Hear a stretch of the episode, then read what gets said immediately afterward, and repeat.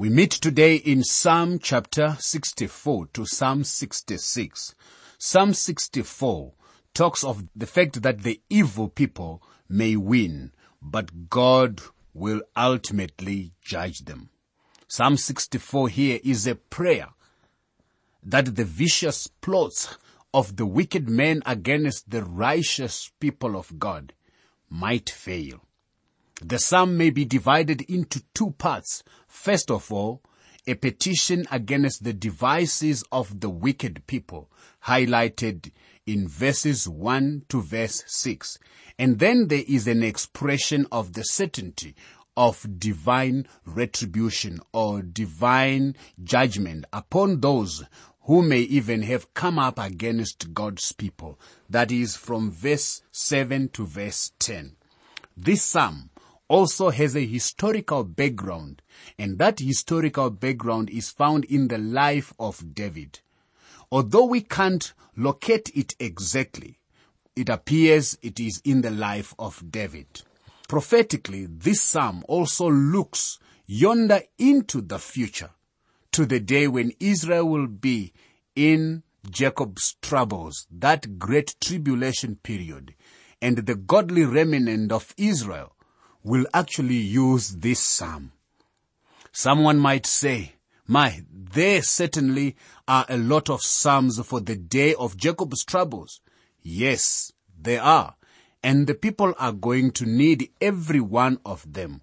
Also, this is a very fine psalm for you and me. In our time of trouble, we need to say words that come from this psalm, and God indeed will hear. Listen to how the psalm begins. Hear my voice, O God, in my meditation. Preserve my life from fear of the enemy. Hide me from the secret plots of the wicked, from the rebellion of the workers of iniquity.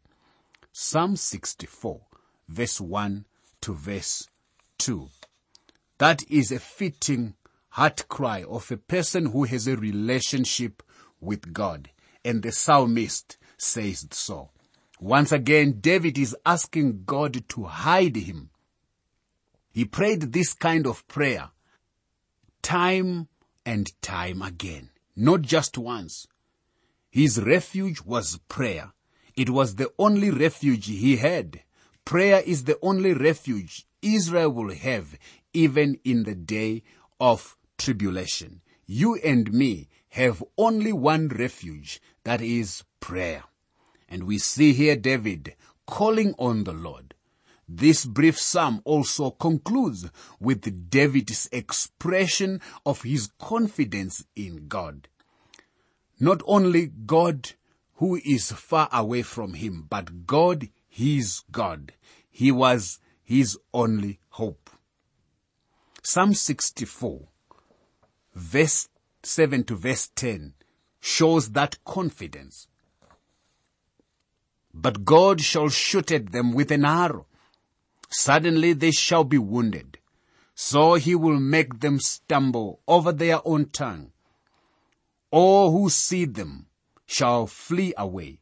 All men shall fear and shall declare the work of God, for they shall wisely consider his doing. The righteous shall be glad in the Lord and trust in him, and all the upright in heart shall glory. What a confidence he has, seeing God punishing the wicked people and vindicating his own. Now, as I look at the world today, I have come to the conclusion that our hope is no longer in statesmen. It's no longer in politicians. It's no longer in our business people. Our hope is no longer even in science or in education. They are all more or less failures. Education has failed us. Wealth has failed us. Politicians have failed us. Ask anyone, ask any person in any country, they will testify we are going to have to do what David did and what Israel will do in future. What did he do? He started looking up to God. Israel will look up to God. God is our only hope. even today. God is your only hope, my friend, right now. With the circumstances of your life, it doesn't matter what they may be. The world around us will fool you that your counsel or your salvation, your hope will come from the person next to door, from the east, from the west, from the south. Our hope is in the Lord. Some trust in chariots, some trust in welfare, some trust in weapons of, uh, of warfare, whereas David trusted in the Lord. Now that moves us to Psalm 65 and Psalm 66. We are going to look at these two Psalms actually in combination. The Psalms talk of songs of the millennium, that kingdom. Beginning with Psalm 65. Actually, Psalm 65 has a simple purpose. Its purpose is to express thanksgiving for rain and harvest, which is an appropriate subject in an agrarian economy. In Africa, we do have many economies that are agriculture based. This is an appropriate psalm to read. It is addressed to God in its entirety and it presents Him as the God who forgives. That is from verse 1 to verse 4. Then it presents Him as a God who intervenes in history. Verse 5 to verse 8 and then the God who provides. This is where the agrarian aspect of it comes. Verses 9 to verse 13. This Psalm 65 is inscribed to the chief musician, a psalm and a song of David. It is known as a restoration psalm, meaning of restoration of all things which God has spoken by the mouth of all his holy prophets since the world began, as enunciated in Acts chapter 3 verse 21. The restoration of all things does not mean that everyone is going to be saved. No. Those who hold the doctrine of restorationism or restitutionalism use this verse actually to support their theory. Exactly what are all things that are referred to here? Which are to be subject to the restoration or to restitution? Well, in Philippians chapter 3 verse 8, when Paul said, I count all things but loss, did he mean all things in God's universe? Obviously not. So here, the all things are limited by what follows in the next verse the times of restoration of all things, which God has spoken by the mouth of all his holy prophets since the world began. The prophets had spoken of the restoration of Israel, the restitution of Israel. Nowhere is there a prophecy of the conversion and the restoration of the wicked who are already dead. So those who die out of the faith, they have perished, my friend. Well, let's come to Psalm 65, beginning with verse 1. Praise is awaiting you, O God, in Zion, and you, the vow shall be, and to you the vow shall be performed. You see, this verse is not speaking about a heavenly Zion. It is a geographical spot down here on earth. I have been to that place. I saw the sign that pointed the mount, uh, the way to Mount Zion and I went up there. And I didn't go to heaven that day. I can assure you of that. This is why I am still here and I still speak to you. It is a long, hard pull up the elevation. When David speaks of Zion, he means that place. But listen to him saying, praise is awaiting you, O God, in Zion and to you the vow shall be performed. That means even the high places must praise God. Psalm 65 verse 4. Blessed is the man you choose and cause to approach you, that he may dwell in your courts. We shall be satisfied with the goodness of your house, of your holy temple. You see, as a redeemed people, Israel shall express their happiness the blessings of God flow to his chosen nation, Israel. Deuteronomy 7 verse 6 tells us, and to all those who are drawn to him by faith. His blessings flow to them. Among the peculiar privileges of the chosen people is the privilege of dwelling in the courts of God. That is why it is fitting of your holy temple. Right there. David foresaw this as Israel's privilege. The believer foresees it as his privilege in the courts of heaven. Next is Psalm 65, verse 9 to verse 13. You visit the earth and water it. You greatly enrich it. The river of God is full of water. You provide their grain. For so you have prepared it. You water its ridges abundantly.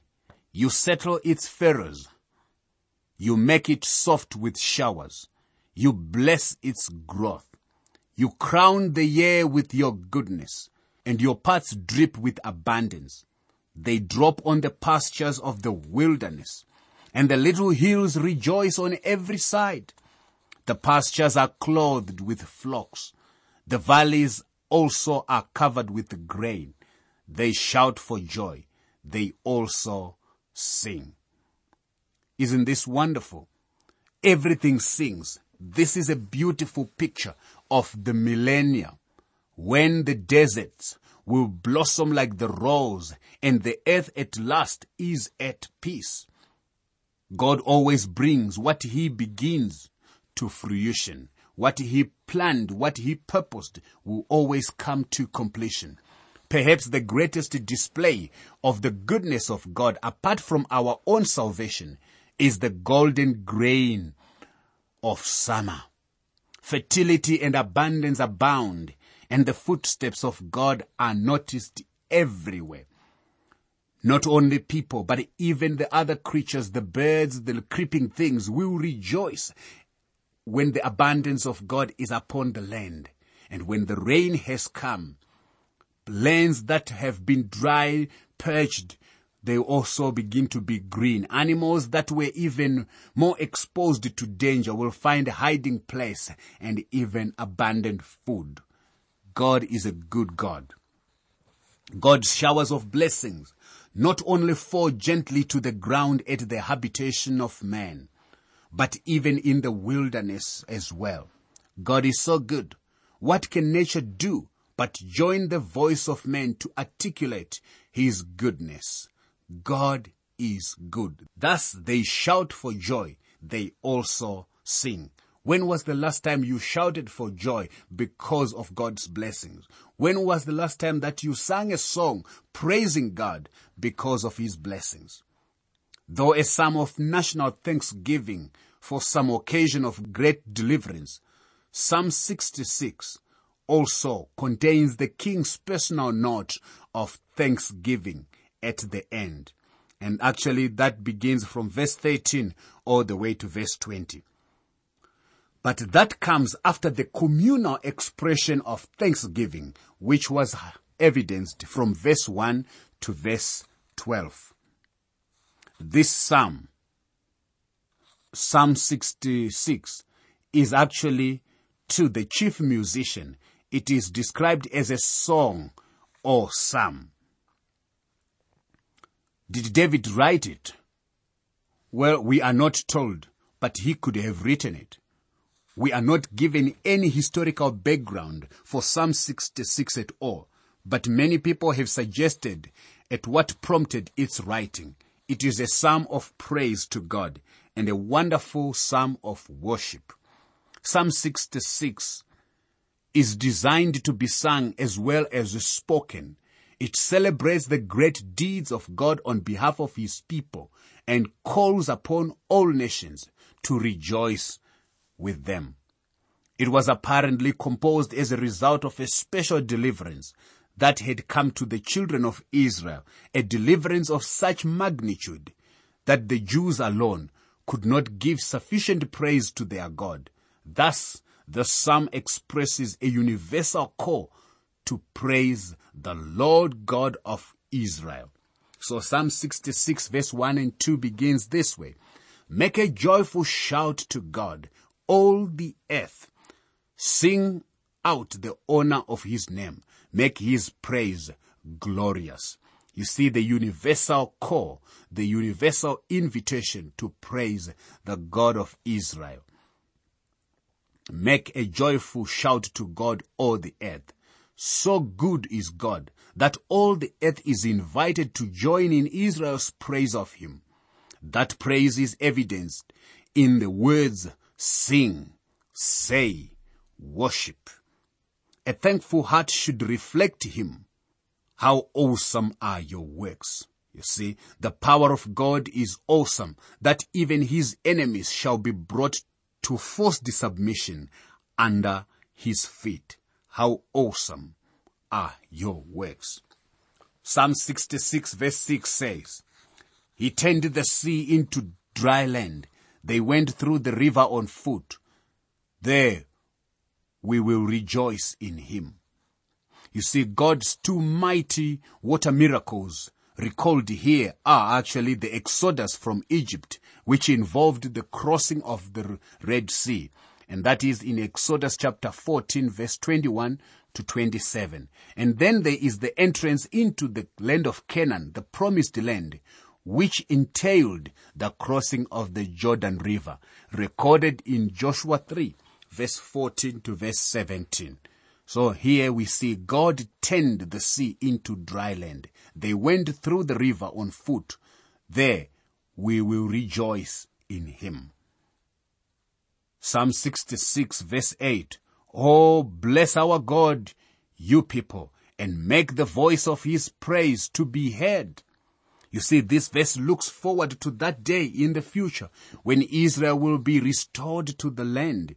Ezekiel tells us that in that day they will offer sacrifices. What is the explanation of it? Well, just as they offered sacrifices in the Old Testament that pictured the coming of Christ, in the future they will offer sacrifices that will look back to Christ's coming. Every lamb will point to the Lamb of God who takes away the sin of the world, as recorded in John 1 verse 29. The Lamb of God who takes away the sin of the world. If I regard iniquity in my heart, the Lord will not hear. Psalm 66 verse 8. Well, the word regard here means here to look with favor upon or to plan. The believer must take the same attitude towards sin. And that is the attitude that God takes. A clear conscience that is one devoid of a desire for sin is actually necessary for effectual prayer. God will only hear when we are not considering or looking upon sin with favor. That is highlighted in Isaiah 59 verse 2, in Hebrews 10 verse 22, 1 John chapter 3 verse 21. You see, all believers on occasion happen to harbor sin without aversion to it. Sin must be properly confessed. 1 John chapter 1 verse 9. It must be confessed before God can effectually be addressed. In confirmation that the psalmist did not harbor secret sin in his conscience, he said, but certainly God has heard me. That's what he says in verse 19, but certainly God has heard me. Here is a wonderful lesson for you and me to learn. If you are contemplating, if you are looking upon sin, with favor if you are planning to sin and you are then going before God to pray. He will not hear you. You will not be heard. Confess your sins before you approach God. Blessed be God who has not turned away my prayer nor his mercy from me. Psalm 66 verse 20.